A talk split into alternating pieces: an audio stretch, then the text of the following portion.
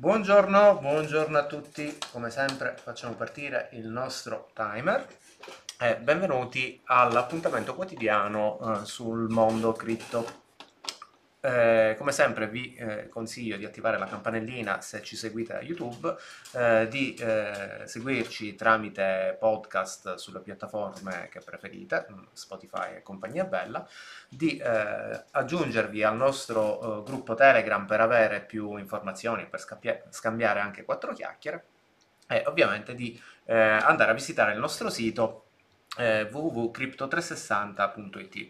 Eh, ricordo, visto che se ne è parlato un pochettino eh, nella nostra chat, che abbiamo anche eh, realizzato dei token eh, RC20, quindi eh, su piattaforma mh, mm, Ethereum, che mh, mm, ogni tanto diamo così per fini promozionali. Ovviamente è consigliabile essere nostri clienti o semplicemente seguirci tramite, ehm, tramite newsletter o in generale, diciamo così mm, vediamo un po' per fini promozionali. Detto questo, eh, partiamo subito con eh, le nostre tesserine, vediamo che Bitcoin non ne vuole sapere di eh, superare eh, i 10.000 dollari. Abbiamo visto nel fine settimana che ha fatto un po' il suo tira e molla che ormai sta portando avanti da una settimana e eh, quando Bitcoin non è mh, mm, in verde, conseguentemente tutte le altre cripto uh, vanno uh, di pari passo. C'è qualche piccola uh, variazione, ma è molto momentanea. Direi che non è il caso neanche eh, tanto di soffermarci. Eh, una situazione che potrebbe eh, cambiare un po' è questa transazione di appena 28 minuti fa che riguarda che cosa? Riguarda Tether. Sono stati generati eh, ben 60 milioni, sappiamo che eh, storicamente c'è questa eh, correlazione, c'è chi vuole leggere questa correlazione fra eh, i nuovi Tether e un possibile pump, un possibile aumento di Bitcoin. Eh, vedremo se è così. Eh, nei giorni scorsi abbiamo visto ehm, operazioni simili, anche, anzi con cifre più grandi, stiamo parlando anche di 300 milioni, che poi in realtà si sono rivelate semplicemente dei cambi eh, di blockchain. questa operazione è tutta quanta già su Ethereum, abbiamo visto che c'è stato la Tron verso Ethereum eh, vedremo se è effettivamente un inizio di pump o qualche operazione eh, che in questo momento sconosciamo completamente. Detto questo, iniziamo eh, con le notizie un po' generali. Eh, dopo tanta gente che, eh, tante gente, tante ehm, aziende che si sono allontanate dal progetto Libra, vediamo per la prima volta qualcuno rientrare in Libra, o meglio entrare per la prima volta visto che Shopify non, era, non faceva parte del progetto Libra. Eh, questa è la news, qui vediamo il comunicato ufficiale di Shopify. Eh, entra un po' fuori tempo massimo, però ha chiaramente un senso, uh, per chi non conosce Shopify è un uh, servizio che um, praticamente viene utilizzato da buona parte degli e-commerce ha una buona fetta di mercato, potrebbe avere una capacità di penetrazione non indifferente eh, e ovviamente eh, Libra eh, ne gioverà se mai vedrà la luce. Eh, positiva eh, in generale, più che altro perché stavo un po' pensando che il progetto Libra aveva dato.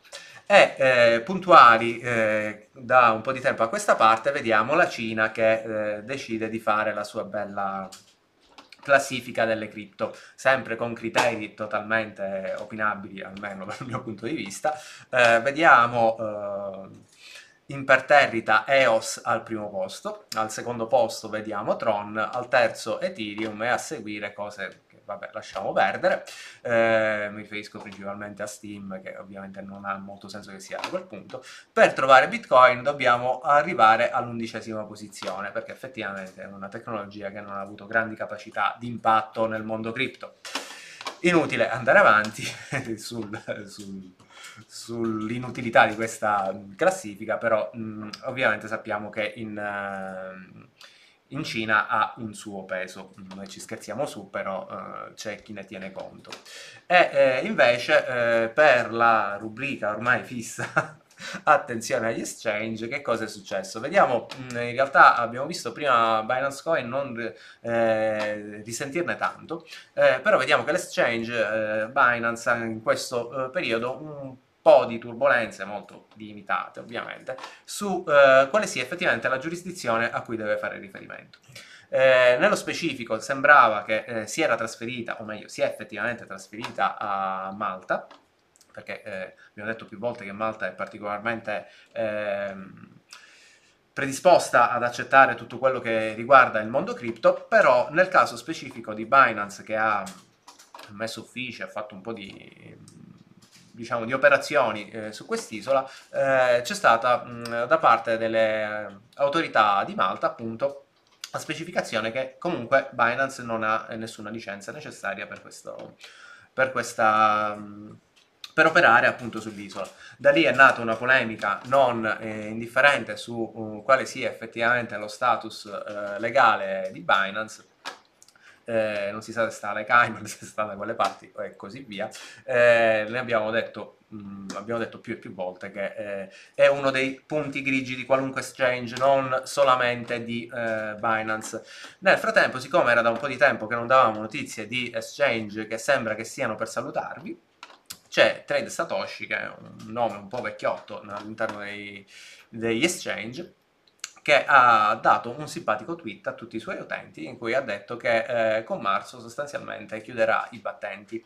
Eh, non c'è dato di capire precisamente per quale motivo, il problema che eh, lamentano alcuni utenti è che c'è una procedura di no view customer per poter uscire e riprendere le proprie cripto che in pratica eh, perderà più di 10 giorni. Considerato che eh, il mese entrante eh, loro chiuderanno, c'è un discreto un po' di gente che inizia a parlare un po' all'exit scam.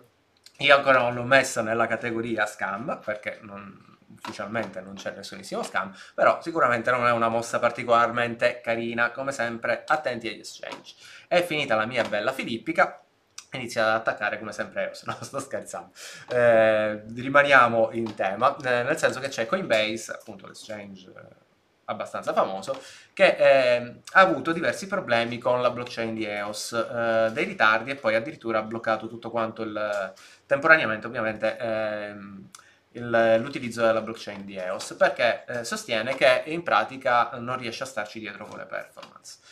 Torniamo a parlare ancora una volta di eh, problemi tecnici per EOS. Um, un po' mi spiace, vedremo un po' eh, di che si tratta. Nulla di paragonabile al problema di IOTA, perché eh, l'articolo parla di ben 11 giorni, sappiamo benissimo che questa storia di IOTA sta andando un po' eh, troppo avanti e tutto quanto bloccato, eh, non c'è effettivamente una novità se non il fatto che è uscito il... Mm, eh, un documento in cui si cerca di spiegare qual è il problema, un documento ovviamente ufficiale eh, da parte di IOTA in cui si cerca di spiegare che cosa sta succedendo. Speriamo che eh, la questione venga risolta, anche perché mi sembra che 10 giorni di blocco totale per una blockchain non è esattamente il massimo.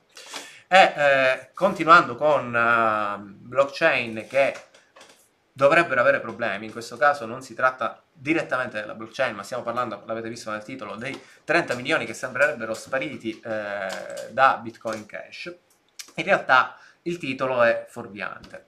Scusate, infatti una specie di clickbait vi ho fatto, però in realtà eh, di che si tratta? Mm, non c'è ancora una... Mh, mm, una eh, dinamica precisa di quello che è successo, però sembra che siano uh, scomparsi 30 milioni in Bitcoin Cash e anche qualche cosina in Bitcoin uh, tradizionali a uh, un trader con la tecnica del sim swapping, ne abbiamo parlato più volte, si tratta in pratica di rubare l'accesso al numero del, del proprio cellulare per eh, poter sfruttare ovviamente gli account sugli exchange del, eh, del malcapitato. Quindi eh, in realtà questa cosa non riguarda la blockchain, ma riguarda eh, la gestione appunto degli exchange.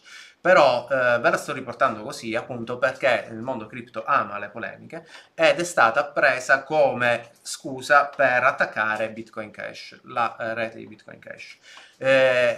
Come eh, vi parlo male di alcune blockchain, vi parlo bene anche di altre blockchain, nel senso nel caso specifico di Bitcoin Cash non ha nessuna colpa Bitcoin Cash. Eh, il problema del fake news o della deformazione dell'informazione all'interno del mondo cripto come sempre è galoppante. Tenetene conto e, come dice il buon Andrea, ragionate sempre con la vostra testa. E eh, appunto per, eh, la uso come assist per quest'altra notizia in cui si parla eh, del fatto di come i gruppi di Reddit riescano a mm, a muovere in un certo senso o a anticipare alcuni movimenti di mercato con la loro mh, mm, appunto capacità di orientazione.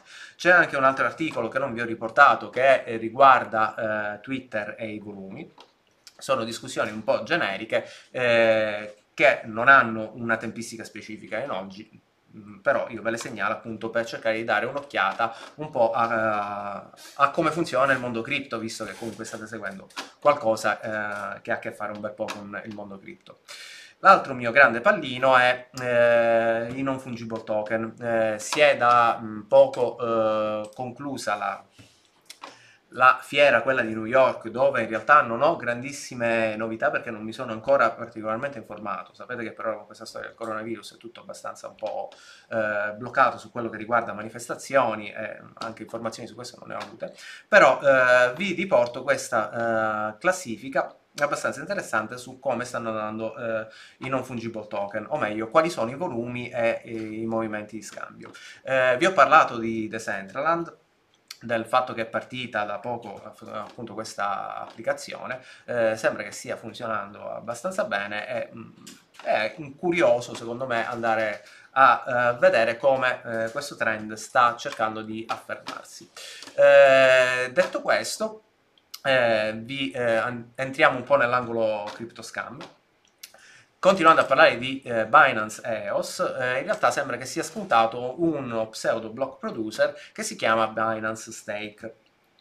L'articolo eh, effettivamente una volta tanto, visto che ho parlato un po' male l'altra volta di Cryptonomist, questa volta è un po' più lucido, nel senso che ehm, vede abbastanza probabile eh, questo block producer come eh, non minimamente legato a Binance, visto che non ci sono eh, appunto riferimenti e Binance non ha parlato, però probabilmente è semplicemente una specie di scam che cerca di avere eh, voti sfruttando il nome di Binance. Se votate sulla blockchain di EOS, tenetene conto.